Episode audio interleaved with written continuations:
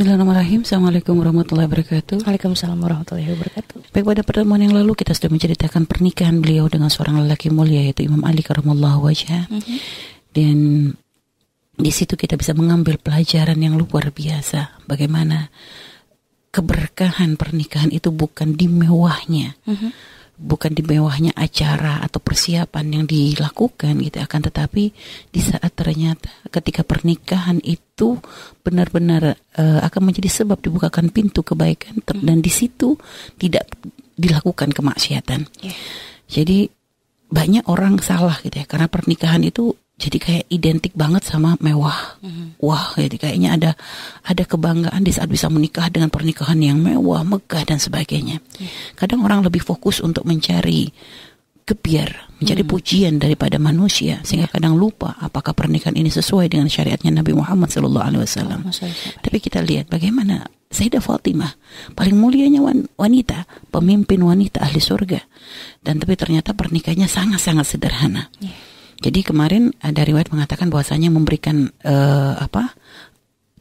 memberikannya kayak membagikan makanan sebagai bentuk kebahagiaan pernikahan Imam Ali dengan Sayyidina dengan dengan Sayyidah Fatimah ini adalah Sayyidina Hamzah ya mm -hmm. dengan menyembelih seekor dua ekor uh, onta gitu ya. Mm-hmm. Tapi memang ada riwayat lain yang mengatakan bahwasanya Nabi ketika pernikahan Sayyidah Fatimah itu uh, berkata kepada Sayyidina Bilal gitu ya, wahai Bilal gitu kan, ini adalah pernikahan putri yang sangat aku cintai gitu kan. Dan sunnahnya kalau dalam pernikahan kita membagikan makanan. Yeah. Maka waktu itu Rasulullah menyuruh Sayyidina Bilal untuk menyembelih seekor kambing. Mm-hmm. Lalu setelah itu nanti dicampur dengan uh, lima mut atau empat atau lima mut dari gandum gitu ya. Mm-hmm. Jadi memang ada makanan khas orang Arab itu kalau ada pernikahan itu namanya yeah uh, Allah Muhammad. jadi uh, asid kalau salah ya. Jadi kayak jadi kayak daging ya, mm-hmm. itu dicampur sama tepung, sama tepung gandum. Mm-hmm. Nah, itu makanan khas banget. Cuma kalau orang Indonesia kayaknya belum bisa kalau mm-hmm. makan gitu ya. Nah, nah akhirnya itu itu tapi memang itu nam, uh, apa uh, yang disa- makanan yang sangat di uh, tarid ini. Uh, fadlu aisak fadlu tarid ala sairit ala sairut ta'am. Tarid mm-hmm. ya nih namanya tarid itu. Ya. Nah, jadi namanya tarid itu mm-hmm. jadi uh, makanan memang yang khas yang disenangi oleh Rasulullah SAW. Sehingga waktu itu Nabi uh, apa menyuruh Sayyidina Bilal memasak itu dan nanti kalau sudah jadi kamu bawa kepadaku. Hmm. Akhirnya oleh Sayyidina Bilal dibawa kepada Rasulullah Sallallahu Alaihi Wasallam. Lalu oleh Nabi itu dipegang dengan tangan beliau hmm. ya, dengan beliau di bagian atasnya itu kayak agak ditekan gitu ya sambil Nabi mendoakan. Hmm. Setelah itu kata Nabi panggil orang-orang muhajir dan ansor. Sehingga setelah itu orang-orang muhajir ansor terus disuruh masuk bergiliran, dibagikannya itu bergiliran. Hmm. Ternyata subhanallah semua muhajir ansor ya padahal satu kambing aslinya nggak cukup gini tapi kan termasuk mujizatnya Rasulullah gitu ya. Jadi waktu itu ternyata semua bisa makan bahkan ternyata masih lebih makanan tersebut sehingga akhirnya Rasulullah menyuruh kepada Sayyidina Bilal untuk berikan kepada ibunda-ibundamu masih kepada para ummahatul mukminin hmm. agar ikut merasakan makanan tersebut. Hmm. Sehingga semuanya benar-benar ikut merasakan makanan tersebut. Baik. Dan kalau kita lihat bagaimana Nabi itu banyak berdoa hmm. ketika beliau mempertemukan Imam Ali dengan Sayyidah Fatimah, beliau juga mendoakan. Setelah itu ketika beliau ada di pintu juga mendoakan. Mm-hmm. Bahkan pagi harinya juga ketika Nabi bergegas menemui beliau kembali gitu mhm, kan, mm-hmm. uh, bertanya kepada Imam Ali bagaimana Fatimah, wah Fatimah bagaimana Ali. Setelah itu beliau lagi mendoakan. Makanya sampai kata Sayyidina Anas sungguh aku nggak menemukan kecuali gitu kan dalam keturunannya beliau ini adalah orang-orang mulia semuanya. Akhirnya di situ lihat banyak titip doa. Yeah. Nah ini kadang kita sering lupa. Kadang kita hanya itu tadi fokus kepada gebiar, fokus kepada kemewahan, eh ternyata kita lupa bahwa pernikahan ini membuka pintu kebaikan, hmm. termasuk sunnatullah, uh, termasuk sunnah dari Nabi Muhammad SAW yang sangat dicintai Allah karena ini membuka pintu-pintu halal. Ya. Sehingga maka jangan sampai kita lupa untuk banyak menitipkan niat agar kita banyak berdoa karena di situ akan membuka pintu-pintu kebaikan. Hmm. Baik, dan setelah itu uh, setelah pernikahan ya setelah pernikahan kita kemarin juga menceritakan bagaimana sederhananya persiapan rumah yang disiapkan untuk Sayyidah Fatimah mm-hmm. dan Nabi tidak menyiapkan pembantu untuk untuk beliau uh, ketika menikah dengan Imam Ali padahal Rasulullah tahu bahwa Imam Ali itu adalah orang yang secara ekonomi sangat kurang gitu ya mm-hmm. tapi Nabi tidak ragu untuk menitipkan putranya kepada lelaki tersebut karena yakin akan agamanya yeah. itulah luar biasa jadi sehingga akhirnya apa? Sayyidah Fatimah menjalani kehidupannya. Beliau adalah seorang putri Nabi, akan tetapi beliau tidak merasa sombong e, mentang-mentang di hadapan Imam Ali. Walaupun misalnya kalau kayaknya secara derajat siapa sih bisa mengalahkan keturunan Nabi langsung kan nggak ada gitu. Mm-hmm. Akan tapi beliau tetap menghormati Imam Ali dengan penghormatan yang luar biasa. Mm-hmm. Beliau mengerjakan pekerjaan rumah tangga dengan pekerjaan yang kita aja kayaknya nggak kebayang melakukannya saat ini gitu ya. Beliau e, menggiling gandum, beliau mengadoni untuk makanan untuk apa untuk mengadoni roti. Setelah itu beliau juga mengambil air itu makanya kemarin kita katakan ada dua wadah air itu. Jadi beliau tuh kalau membawa air itu di tali itu dicantolin di leher gitu ya hmm. dengan dua apa dua wadah air di kanan kiri hmm. untuk keseimbangan seperti itu sehingga sampai dikatakan itu tuh membekas ke leher beliau. Hmm. Dan beliau mengambil air tuh bukan bukan kayak sekarang pakai pakai pakai apa ya pakai apa namanya tuh sanyo. Langsung yeah. langsung hidup yang cetek aja hidup. Gak zaman belum nggak begitu gitu loh. Belum harus menimba terlebih dahulu gitu ya. Karena memang Sayyidina Ali punya kewajiban yang lain untuk mencari nafkah. Sehingga kadang benar-benar urusan rumah itu dikerjakan oleh Sayyidah Fatimah. Sehingga Lihat, sehingga Imam Ali pun begitu melihat beratnya yang dilakukan oleh Sayyidah Fatimah. Imam Ali nggak tega. Satu sisi beliau eh, nggak uh, tega, satu sisi beliau untuk mengurangi pun beliau nggak punya kemampuan karena untuk membayar pembantu sendiri beliau tidak mampu, gitu kan. Hmm. Hmm. Sehingga akhirnya satu hari gitu ya satu hari ada yang mengatakan bahwa Imam Ali juga termasuk ikut membantu menggiling gandum mm-hmm. dan menggiling gandum gandum ini nggak gampang gitu ya bukan kayak sekarang kita penggilingan tuh ada yang sudah modern tinggal main pencet nggak zaman dulu tuh benar-benar digiling biasanya itu yang mengerjakan gilingan gandum itu kayak keledai gitu ya. Mm, yeah. Jadi keledai itu muter Ter, gitu mm, ya. Mm. Nah, cuma kalau nggak punya keledai ya akhirnya ya orang itu sendiri yang menggiling gitu dan ini berat pekerjaan berat sehingga saya Imam Ali sendiri pun berat gitu ya. Pernah satu hari Imam Ali itu mengadu kepada Sayyidah Fatimah. Fatimah menggiling gandum ini berat banget gitu ya. -hmm. Dan kalau kita melihat kisah ini jangan langsung akan kok Imam Ali gak maco banget gitu ya. Kayaknya Imam Ali kadal kan botol, mosok giling gandum aja ngeluh. Hmm. Sebenarnya bukan masalah itu gitu ya. Kalau kita membaca dari kisah ini gitu ya. Imam Ali itu bukan mengeluh atas beratnya pekerjaan beliau. Hmm. Hanya beliau tuh tahu Waktu itu ketika beliau ngomong begini, uh, Fatimah, sungguh pekerjaan ini tuh berat banget ya, dan aku merasa apa kayak merasa payah gitu ya. Hmm. Dan maka datanglah aku mendengar ayahmu mendapatkan apa budak gitu kan, minta kepada ayahmu untuk agar memberikan budak untuk bisa membantu pekerjaan kita. Mm-hmm. Dan sebenarnya bukan karena ini adalah bentuk mengeluhnya Imam Ali, hanya gini. Imam Ali itu sebenarnya ingin meringankan bebannya Sayyidah Fatimah. Yeah. Beliau tidak mampu memberikan seorang budak, beliau tidak mampu mendatangkan seorang pembantu, membayar seorang pembantu. Mm-hmm. Sehingga beliau pun tahu kalau menyuruh Sayyidah Fatimah uh, langsung meminta ya Fatimah kamu coba minta uh, minta budak ke ayahmu mm-hmm. itu Sayyidah Fatimah gak akan mau yeah. nggak akan mau kalau hanya karena kamu kelihatan payah gitu kan kamu kelihatan payah kamu minta budak ke ayam nggak akan mau. Sehingga makanya Imam Ali tuh mengatakan dirinya merasa berat. Ini tujuannya apa? Karena gini kita tuh biasanya kalau melihat orang lain yang kita cinta itu berat mm -hmm. baru kita tuh punya uh, kayak lebih ini ya punya motivasi untuk kayak gini loh kalau uh, misalnya ketika dengan suami kita gitu ya uh, kamu minta deh minta minta tolong deh ke orang tuamu begitu kirim pembantu enggak lah kayaknya kamu berat banget. Enggak kok ini nggak berat kita kan ngomong iya. gitu. Tapi kalau ngerasa langsung suami kita aku kok ngerasa berat banget misalnya dengan ini gitu ya. Oh iya sama kamu minta pembantu. Kita akan bergegas. Yeah. karena sebenarnya kalau untuk diri kita kan masih bisa bertahan tapi kalau melihat orang kita cintai merasa berat itu kita tuh nggak tega. Nah Imam Ali tuh tahu karakternya Sayyidah Fatimah. Kalau disuruh Sayyidah Fatimah akan mengatakan enggak kok nggak berat Yeah. Mungkin begitu gitu. Sehingga Imam Ali mengatakan, ya langsung beliau menyebutkan, aku merasa berat gitu kan. Dengan tujuan apa? Supaya Sayyidah Fatimah tuh mau hmm. untuk meminta kepada ayahandanya uh, budak yang waktu itu memang didengar ada gitu yeah. ya, ada didapat oleh ayahandanya hmm. untuk meringankan pekerjaannya. Sehingga akhirnya begitu mendengar Imam Ali ngomong begitu, Sayyidah Fatimah pun lalu bergegas. Hmm.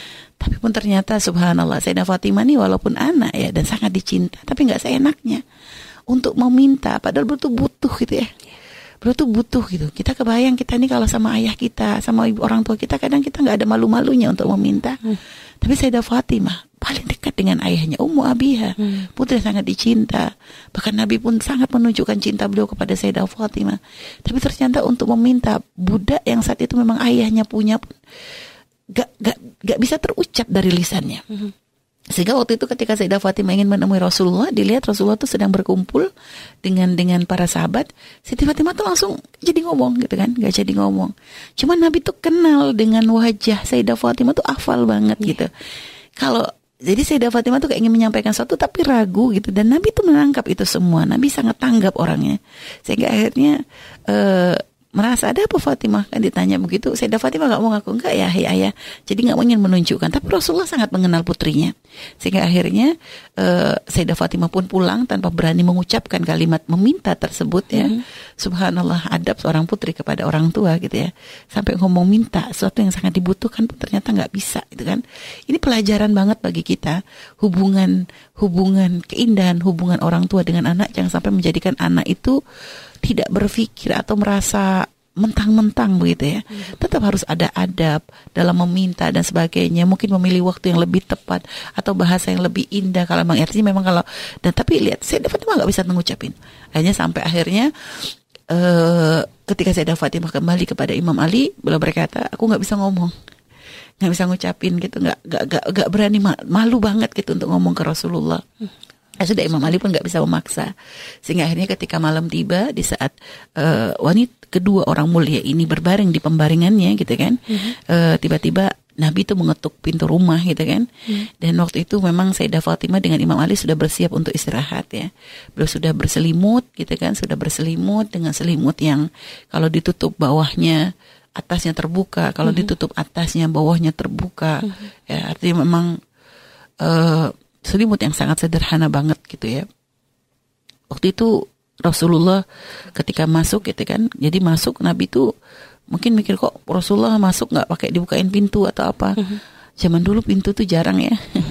Zaman dulu mungkin kadang rumah tuh hanya ditutupi dengan tirai gitu ya. Sehingga Nabi pun masuk melihat eh, setelah diizinkan uh, apa ada mendengar suara Rasulullah maka dia masuk dalam kondisi keduanya tuh belum bangkit dari pembaringan gitu kan. Mm-hmm. maka Nabi ketika melihat Sayyidah Sayyidah Sayyidah Fatimah dan Imam Ali masih di pembaringannya belum melarang.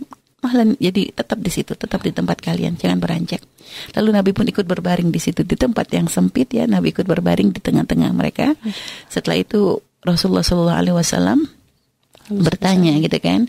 E, bertanya tentang tentang apa namanya tentang hal yang tadi ingin disampaikan oleh Sayyidah Fatimah. Mm -hmm. sehingga Sayyidah Fatimah pun karena nggak berani ngomong gitu kan akhirnya Imam Ali yang menceritakan ya Rasulullah tangan Fatimah tuh sampai melepuh gitu kan.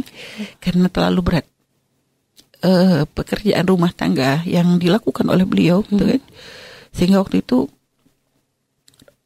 jadi lihat kebayang banget gitu ya putri seorang nabi yang mulia gitu kan. Tapi ternyata tangannya pun sampai harus melepuh hanya karena untuk mengerjakan pekerjaan rumah yang teramat berat dilakukan oleh beliau gitu.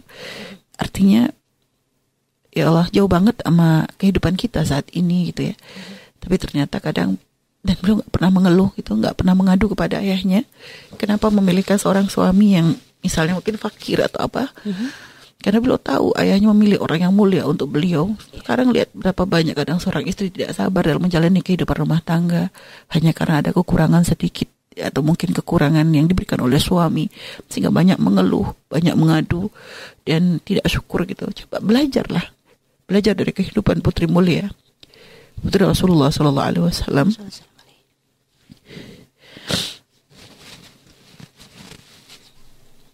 Bagaimana beliau tuh sabar gitu ya dengan kondisi seperti ini. Sehingga lihat Nabi kita gitu ya mendengar kisah, mendengar cerita dari Imam Ali bahwasanya putrinya itu tangannya melepuh karena mengerjakan pekerjaan rumah. Kebayang kalau seandainya saat ini seorang ayah yang sangat menyayangi putrinya mendengar berita itu kan pasti langsung udah ambil datangin pembantu hmm. atau apa karena gitu. Tapi lihat apa pendidikan diberikan oleh Rasulullah kepada beliau.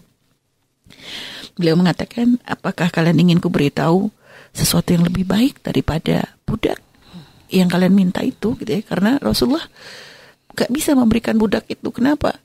Ahlu sufa lebih butuh. Ya. Belum melihat putrinya butuh tapi belum merasa ahli sufa lebih butuh lagi. Hmm. kalau saya Fatimah menggiling masih ada yang dimakan tapi ahli sufa sama sekali gak ada yang dimakan. Sehingga semua budak itu memang oleh Nabi itu benar-benar diserahkan kepada ahli sufa. Hmm. padahal lihat kalau kayaknya kayak gini kalau ini nih kalau di dalam kejadian kita nih kayaknya ibaratnya kan pasti yang namanya memprioritaskan anak itu kan mesti lebih didahulukan gitu. Hmm. Tapi lihat bagaimana nabi kita Nabi rahmah gitu ya. Nabi yang sangat memperhatikan semua urusan. Jadi putrinya ya kalau masih menggiling gandum yang penting masih bisa dimakan. Itu beliau menganggap masih lebih mending daripada Ahlu Sufah yang sangat-sangat kelaparan. Yang ibaratnya kalau tidak dibantu dengan Nabi waktu itu dengan dengan dengan uh, perbudak yang dijual untuk nanti di, untuk dibelikan berikan makan mereka nggak makan gitu. Sehingga makanya Nabi pun mengatakan aku nggak bisa memberikan karena itu adalah ahli sufah gitu kan. Dan akhirnya beliau mengatakan, apakah kalian mau aku beritahu sesuatu yang uh, lebih baik gitu dari apa yang kalian minta gitu kan? Mm-hmm. Akhirnya tentu Sayyidah Fatimah dan Imam Ali sangat menyambut hal tersebut. Bala, gitu tentu ya Rasulullah. Maka Nabi mengatakan kalimat alamanihi uh, Jibril yaitu kalimat yang malaikat Jibril itu mengajarkan kepadaku uh-huh. maka kata Nabi bacalah setiap kalian selesai sholat agar kalian membaca subhanallah 10 kali uh-huh. alhamdulillah alhamdulillah 10 kali lalu Allah akbar 10 kali ada riwayat mengatakan memang 33 33 33 tapi ini memang riwayat ini memang menyebutkan 10 10 10 uh-huh. gitu ya setelah itu Eh, dan ketika kalian mendatangi kasur kalian, mengenjali ranjang kalian gitu ya, uh, kalian ingin berbaring, ingin tidur gitu kan, maka di, di, diperintahkan lagi oleh Nabi agar membaca uh, subhanallah 33 kali, uh-huh. alhamdulillah 33 kali dan takbir 33 kali. Dan sungguh gitu kan kata Imam Ali, Allah demi Allah aku nggak pernah meninggalkan hal tersebut setelah Nabi Muhammad itu mengajarkan uh, hal itu kepada kami. Uh-huh. Jadi diamalkan. Maka ya salah kita mengamalkan. Artinya ketika kita akan tidur, Nabi mengingatkan kita untuk bisa selalu ingat Allah, gitu kan. Jangan tidur dalam keadaan kita sama sekali tidak ingat Allah. Uh-huh. Berdoa sebelum tidur, lalu kita menyebut Allah, bertasbih, bertahmid, bertakbir. Ini tanda penghambaan kita sebagai seorang hamba. Uh-huh. Karena inilah amalan yang diajarkan oleh Nabi kita Nabi Muhammad kepada putri yang sangat dicintainya. Yeah gitu dan uh, memang ada banyak riwayat gitu ya yang menceritakan tentang kisah tersebut gitu dengan berbagai macam versi gitu kan. Hmm. Ada pada waktu itu Nabi melihat Sayyidah, Sayyidina Ali dan Sayyidah Fatimah sedang menggiling gandum Uh, lalu Nabi melihat beratnya pekerjaan dilakukan oleh Sayyidah Fatimah, lalu Nabi mengambil alih pekerjaan tersebut, gitu kan? -huh. Diambil uh, apa penggilingan gandum yang awalnya dipegang oleh Sayyidah Fatimah, sehingga waktu itu Nabi dengan Imam Ali yang akhirnya memutar penggilingan, -huh. gitu lalu mengajarkan amalan ini gitu. Jadi ada banyak versi gitu. Jadi dan ada ada subhanallah ada juga doa yang diajarkan lagi uh, kuliya awal al awalin wa ya akhir al akhirin dzal quwwatil matin wa ya arhamal masakin wa yurahimul masakin wa ya arhamar rahimin. Jadi itu juga termasuk doa yang diajarkan oleh Nabi juga kepada kepada Sayyidah Fatimah gitu mhm. kan artinya agar dibaca agar sering membaca kalimat tersebut gitu kan? Yeah. yaitu ya awal al awalin ya akhir al akhirin dzal quwwatil matin wa ya rahimal masakin wa ya arhamar rahimin. Yeah. itu adalah lima kalimat juga yang diajarkan oleh Nabi kepada Sayyidah Fatimah. Yeah. jadi boleh ambil. Kalau mau ngambil tadi boleh. Mau ngambil semuanya boleh. Hari kita sering membaca. Artinya kenapa Nabi kok ngasih solusinya begitu gitu loh? Karena yaitu Nabi ingin mengajarkan kepada Sayyidah Fatimah bahwa perjuangan Sayyidah Fatimah dalam menjalani kehidupan seperti itu seorang suami yang berjuang adalah untuk berkhidmah kepada suaminya itu adalah kemuliaan. Mm-hmm. Imam Ali juga diajarkan pendidikan itu bahwa ibaratnya susah payah yang dirasakan dalam rumah tangga mm-hmm. itu jangan sampai mengurangi keindahan, tetap menjadi suatu hal yang disyukuri mm-hmm. dan tetap selalu ingat kepada Allah Subhanahu wa taala. Itu terbiah luar biasa. Jadi dan hendaknya memang seperti itulah seorang ayah, seorang orang tua. Uh-huh. Jadi jangan gampang kepengaruh dengan aduan anak. Jangan sampai seorang anak perempuan tiba-tiba ngadu suamiku begini-begini langsung ujung-ujungnya marah dengan suaminya. Uh-huh. Itu bukan suatu perbuatan yang benar. Akhirnya menjadikan suami nggak bisa lagi sayang kepada istri. Uh-huh. Ikan menjadi persebab akan menjadi sebab perpecahan. Uh-huh. Tapi belajar bagaimana Nabi begitu bijak. Putri yang dicintainya tapi ternyata hidupannya tuh nggak mudah gitu loh. Uh-huh. Tapi beliau nggak menyalahkan Imam Ali. Bahkan karena beliau tahu Imam Ali seperti itu bukan karena zalim, tapi dikarenakan memang ketidakmampuan Imam Ali untuk memberikan uh, kehidupan yang sangat layak untuk putri beliau. Hmm. Dan Rasulullah pun memang melihat Imam Ali bukan dari sisi kemampuan atau kayanya, hmm. akan tapi kemuliaan hatinya, akhlaknya, imannya, agamanya. Hmm. Jadi inilah yang harus kita perhatikan gitu kan.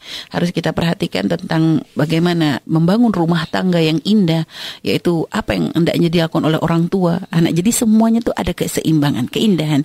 Jika seorang anak tidak gampang sedikit-sedikit ngadu kepada orang tua lihat itu indah. Dan orang tua pun ketika ternyata menemukan sesuatu yang mungkin uh, tidak nyaman dirasa anak jangan langsung terburu-buru dalam mengambil keputusan. Lihat semuanya dilihat. Jadi kalau sudah ahli iman itu subhanallah seberat apa pun ujian tidak akan dianggap sebagai satu hal yang berat gitu ya. Maka uh, inilah pernikahan yang penuh berkah, pernikahan orang-orang pernikahan orang mulia kan tapi subhanallah ya. Maka kita harus banyak belajar bagaimana kita benar-benar bisa bisa uh, menjadi dalam rumah tangga kita menjadi orang yang qanaah, hmm. menjadi orang tidak banyak mengeluh karena subhanallah Nabi sendiri pernah mengisyaratkan bahwa banyak wanita wanita itu menjadi ahli neraka ketika para sahabat sahabat para sahabiah ya para sahabat wanita bertanya ya. wabimadzalik ya Rasulullah kenapa ya Rasulullah maka Nabi menjawab yukthirna syika banyak mengeluh yukthirna syika jadi wanita tuh banyak mengeluh wa yakfurnal ashir dan karena banyak mengeluh akhirnya menjadikan kurang bisa bersyukur kepada Allah Subhanahu wa taala. Ya. Nah, inilah. Jadi dan Nabi subhanallah memberikan contoh langsung gitu ya. Memberikan contoh langsung dengan kehidupan dari putri beliau yang sangat beliau cintai ya hmm. bagaimana menjadi seorang wanita yang tidak banyak mengeluh lalu Nabi pun mendidik Sayyidah Fatimah untuk menjadi orang yang banyak bersyukur kepada Allah Subhanahu wa taala hmm. lihat Nabi wanti-wanti tapi Nabi nggak cuma sekedar omong kosong tanpa bukti hmm. ternyata dipraktekkan langsung kepada putri beliau hmm. nah, ini untuk menjadi contoh Nabi sudah mengingatkan begini lalu contohnya ini loh putri ya. putri beliau. Maka kita dengan melihat itu harus menjadi yakin arti para wanita jangan banyak mengeluh. Perbanyaklah bersyukur kepada Allah.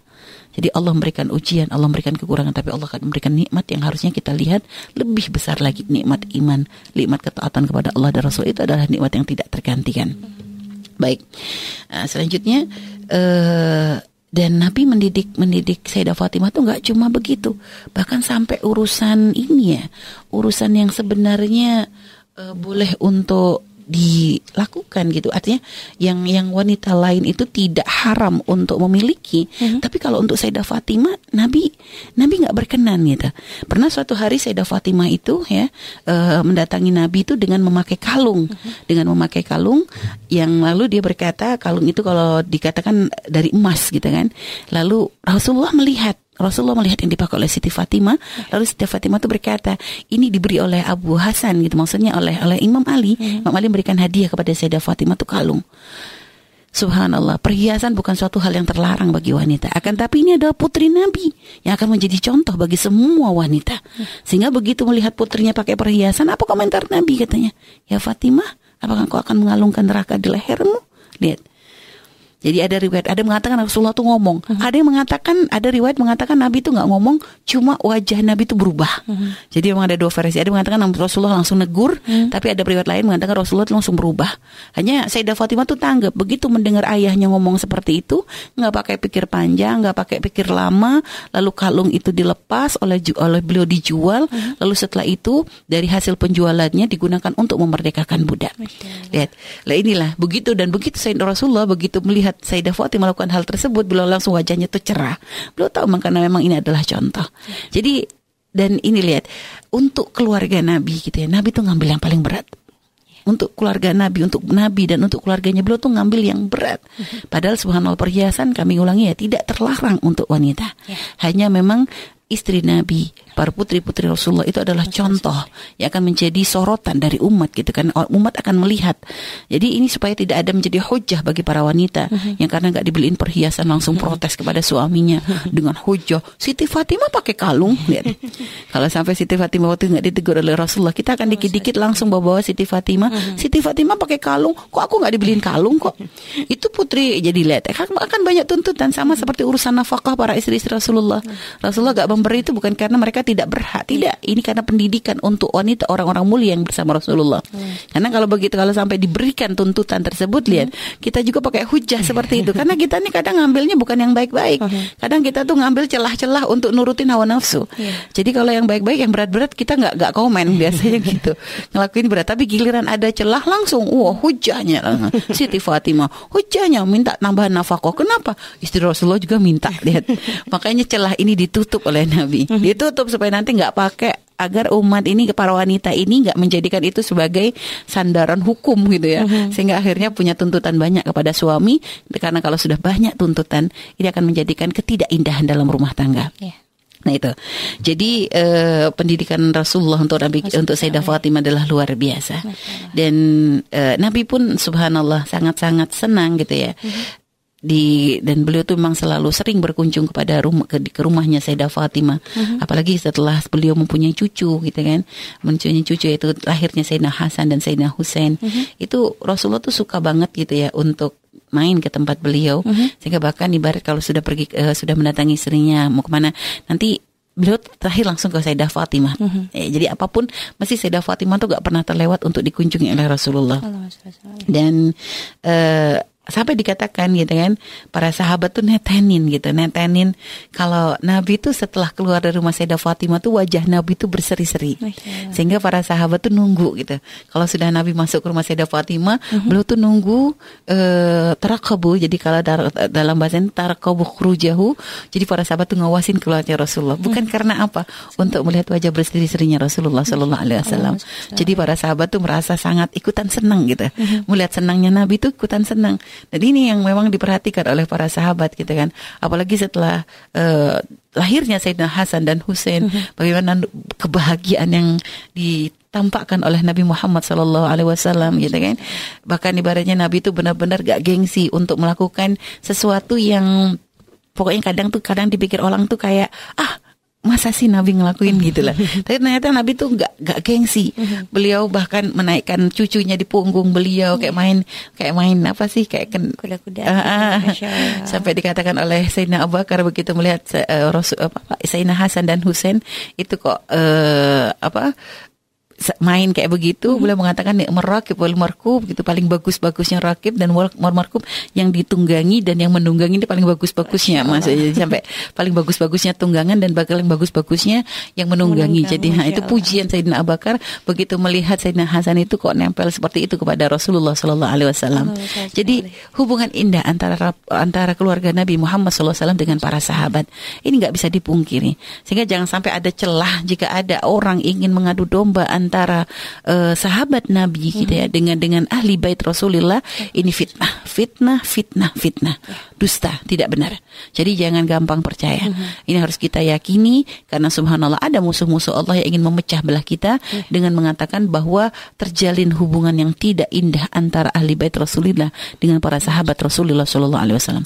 Mereka orang mulia, mereka bukan orang-orang yang model seperti orang-orang zaman saat ini yang begitu gampangnya diadu domba hanya karena pemilihan presiden perang, hanya karena pilihan kubu perang, hanya karena ada ada fitnah sedikit perang. Enggak, mereka adalah orang-orang yang kenal Allah dan Rasulullah. Mereka tidak akan mudah diadu domba dan dipecah belah. Jadi mereka adalah orang yang hatinya sambung dalam cinta karena Allah. Yakini ini supaya kita kalau membaca sejarah-sejarah yang ternyata di situ kok ada bahasa-bahasa yang tidak pantas yang menceritakan bahwa ada permusuhan dan sebagainya itu langsung bisa kita katakan dusta. Dan jangan dilanjutkan untuk membaca. Kalau itu adalah ada bukunya buang bakar. Supaya nggak dibaca oleh anak keturunan kita. Kalau ternyata kita membacanya di situs-situs yang mungkin yang ada di eh, internet yang kita temui maka sudah langsung hilangkan tidak usah dibaca kembali dan mungkin dicatat saja supaya nanti tidak dibaca oleh anak keturunan kita.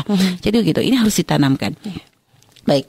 Dan eh, rumah tangga Sayyidah Fatimah dan Imam Ali berjalan indah ya. Cuma memang pernah ada suatu ujian yang datang eh, dalam rumah tangga beliau gitu.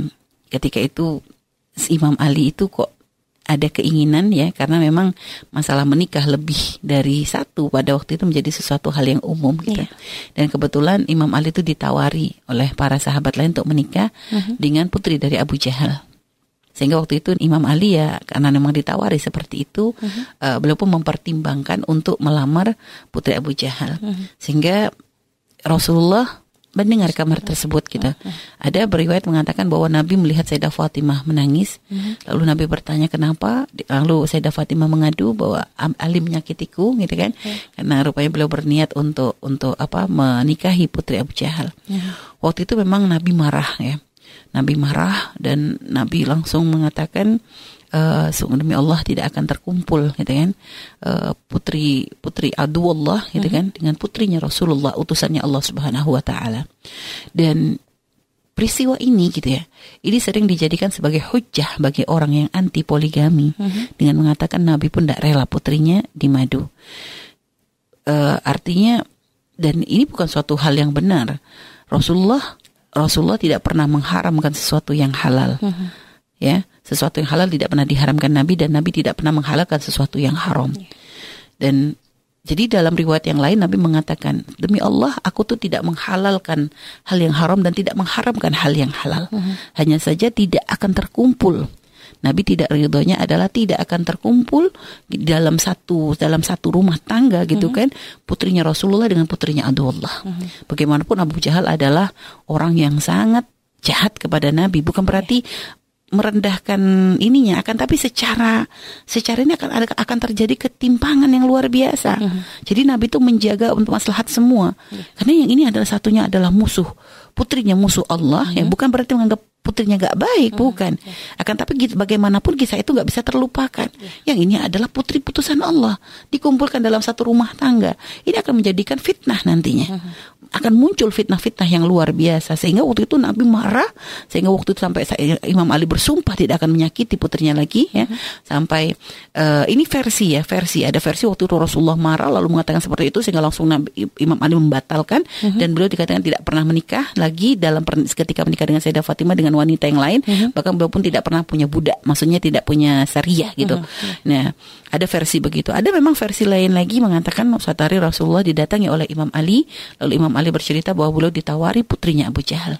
Lalu Bagaimana pendapatmu ya Rasulullah? Ditanya, demi Allah kata Nabi, aku tidak akan eh, tidak eh, aku rasa jadi beliau mengatakan secara bijak, aku rasa Fatimah tidak akan menyenangi hal ini dan aku juga tidak rela di saat putri Rasulullah dikumpulkan dengan putri Abdullah.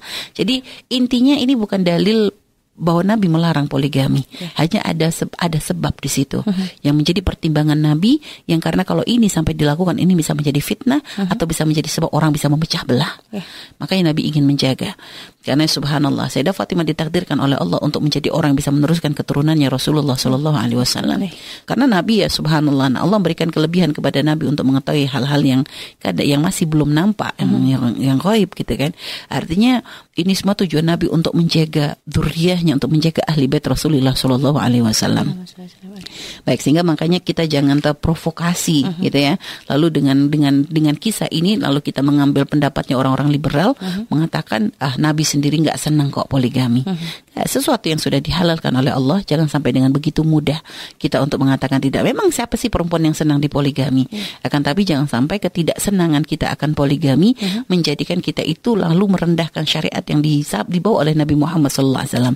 Jangan sampai kita lalu mencela sesuatu yang memang Allah perkenankan, Allah buka pintunya.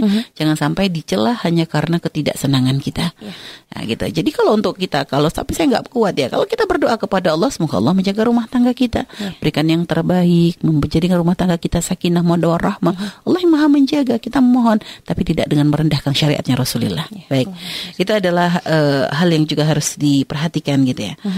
Nah terus juga eh, dalam kisah yang lain gitu kan, bagaimana pernah ya rumah saya rumah Imam Ali itu agak jauh dari rumahnya Rasulullah sehingga kadang memang eh, Siti Fatimah tuh karena memang rasa malu yang luar biasa. Kadang untuk untuk berjalan dari tempat yang jauh seperti itu kan eh, gak gampang begitu ya. Satu sisi beliau nggak bisa kalau nggak ketemu ayahnya. Dan hingga akhirnya satu hari beliau tuh datang kepada ayahnya ingin eh, agar rumahnya itu maksudnya beliau tuh Rasulullah tuh memberikan tempat bagi beliau dan Imam Ali untuk pindah di rumah yang nempel dengan dengan rumahnya Rasulullah Sallallahu Alaihi Wasallam. Dan kebetulan gitu ya ada seorang sahabat Nabi yang bernama Harithah ibn Nu'man gitu. Ini adalah sahabat Nabi itu yang paling banyak memberikan rumah kepada Rasulullah untuk istri-istri beliau. Jadi kebetulan beliau tuh punya rumah tuh yang memang deket sama tempatnya tem- rumah pertama Nabi. Jadi masjid, rumah Nabi. Terus saya eh, Sayyidina Harithah ibn Nu'man ini punya tempat yang di sekitar itu gitu lah. Sehingga eh, akhirnya Waktu itu memang Sayyidina Nu'man melihat ketika Nabi menikah lagi, lalu ada lagi istri beliau, ada lagi istri beliau. beliau tuh perhatian banget gitu Sayyidina. Harisa itu perhatian banget dengan kebutuhan Nabi sehingga beliau tuh memberikan rumahnya untuk Rasulullah. Sampai akhirnya ada lagi masih beliau tuh punya rumah ya yang masih belum ditempati. Sehingga waktu itu Sayyidah Fatimah melihat ada rumah yang dekat dengan Nabi bilang kepada Rasulullah ya Rasulullah eh, mintalah kepada Haritha kita akan agar aku tuh bisa punya rumah yang dekat denganmu. Waktu itu Nabi Subhanallah Nabi itu bukan orang yang eh, apa ya manfaatin umat gitu ya. Padahal beliau sendiri sangat ke- berkeinginan untuk dekat dengan putrinya. Akan tapi Nabi ketika ngerasa oh sudah banyak dikasih gitu ya. Beliau nggak pernah minta tapi beliau diberi oleh Sayyidina Harisa karena memang kepedulian sahabat kepada Nabi. Saat itu Rasulullah kata lah anak anak anak nggak mampu untuk minta kata Nabi. Aku tuh malu gitu karena dia sudah banyak memberikan rumah untuk untuk Nabi Muhammad untuk istri-istri beliau akhirnya Sayyidah Fatimah pun ketika ayahnya eh, mendengar mendengar ayahnya berbicara begitu nggak memaksakan ya. Beliau pun hanya itu adalah usulan karena keinginan untuk dekat gitu kan. Karena untuk membeli pun beliau nggak mampu gitu kan. Tapi berita ini rupanya sampai kepada Harithah bin Nu'man. Lalu bergegas Harithah bin Nu'man itu datang mendatangi Nabi Muhammad SAW.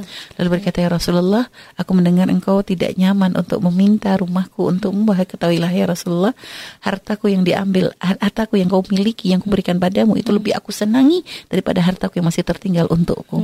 Jadi apa yang aku miliki adalah milikmu, milik Allah dan milikmu ya Rasulullah. Maka demi Allah aku ridha jika ternyata rumahku ini akan kau berikan kepada putrimu Sayyidah Fatimah Zahra. Karena beliau tahu bahwa Sayyidina Harisah ini Sayyidina Harisah itu paham bahwasanya Sayyidah Fatimah adalah putri yang sangat dicintai Nabi sehingga memberikan hadiah ini adalah menjadi suatu kebanggaan bagi beliau. Dan perlu diketahui gitu ya, Sayyidina Harisah bin Nu'man ini subhanallah eh, beliau ini dikenal dari mulai zaman jahiliyah, dari zaman jahiliyah, ini sebagai anak yang berbakti kepada ibundanya. Maka sampai dikatakan Nabi itu ketika Isra dan Mi'raj itu mendengar bacaan Quran. Lalu eh, ketika ditanya, Nabi bertanya, suara siapa itu? Dikatakan Harith bin Nu'man. Kenapa kok sampai dia tuh bisa masuk suara beliau? Beliau tuh kok sudah ada di surga? Dikarenakan ada birrul walidain. Maksudnya itu adalah berkah dari bir, bir, birrul walidainnya, baktinya kepada ibundanya. Jadi beliau tuh dikenal sebagai orang yang berbakti kepada ibundanya itu dari zaman jahiliyah. Sebelum kenal Islam sudah bakti. Sehingga lihat, orang yang ketika belum kenal Islam saja sudah mempunyai kemuliaan, maka ketika kenal Islam kemuliaannya akan semakin berlipat-lipat. Nah, akhirnya lihat beliau adalah orang yang sangat berbakti kepada ibundanya, makanya ketika beliau kenal Islam menjadi orang yang sangat mencintai Allah dan Rasulnya dan dicintai oleh Allah dan Rasulnya. Sehingga akhirnya karena kebaikan itu bersambung. Jadi Allah tuh untuk umat Nabi Muhammad tuh Allah bukakan pintu kebaikan itu eh, ketika kita sudah membuka satu pintu, maka akan dimudahkan oleh Allah untuk buka pintu-pintu yang lain. Sama maksiat pun begitu. Ketika Allah kita, kita sudah melangkah untuk menilai kepada kemaksiatan, maka nanti akan terbuka. Sehingga kalau orang sudah misalnya sudah mabuk, maka nanti akan bablasan pada zina. Nanti bisa juga sampai derajat pembunuh. Jadi bersambung. Nah, maka kebaikan begitu kalau sudah nanti misalnya kumpul di majelis, akhirnya dari tentang sodako, akhirnya disambung selalu. Jadi kebaikan itu eh, beruntun gitu ya. Nah ini adalah nikmat yang Allah berikan kepada umat Nabi Muhammad SAW. Nah akhirnya Sayyidah Fatimah pun pindah rumah ke tempat yang dekat dengan Nabi Muhammad Sallallahu Alaihi Wasallam. Dan subhanallah gitu ya kehidupan rumah tangga yang indah dan Allah memberkahi beliau pun dengan anak ya dalam riwayat eh, belum mempunyai lima anak gitu ya.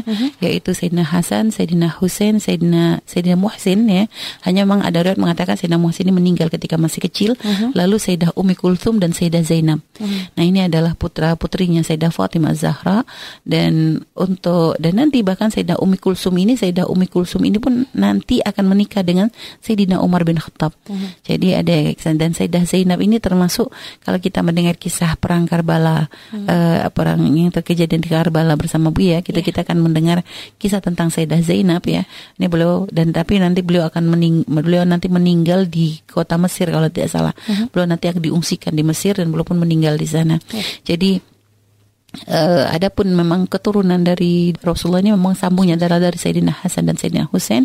Hanya nanti dari Sayyidina Husain ini jalurnya hanya satu yaitu Imam Ali Zainal Abidin. Karena yang tersisa dari keturunan Sayyidina Husain itu adalah satu-satunya adalah Imam Ali Zainal Abidin. Tapi kalau dari Sayyidina Hasan masih banyak.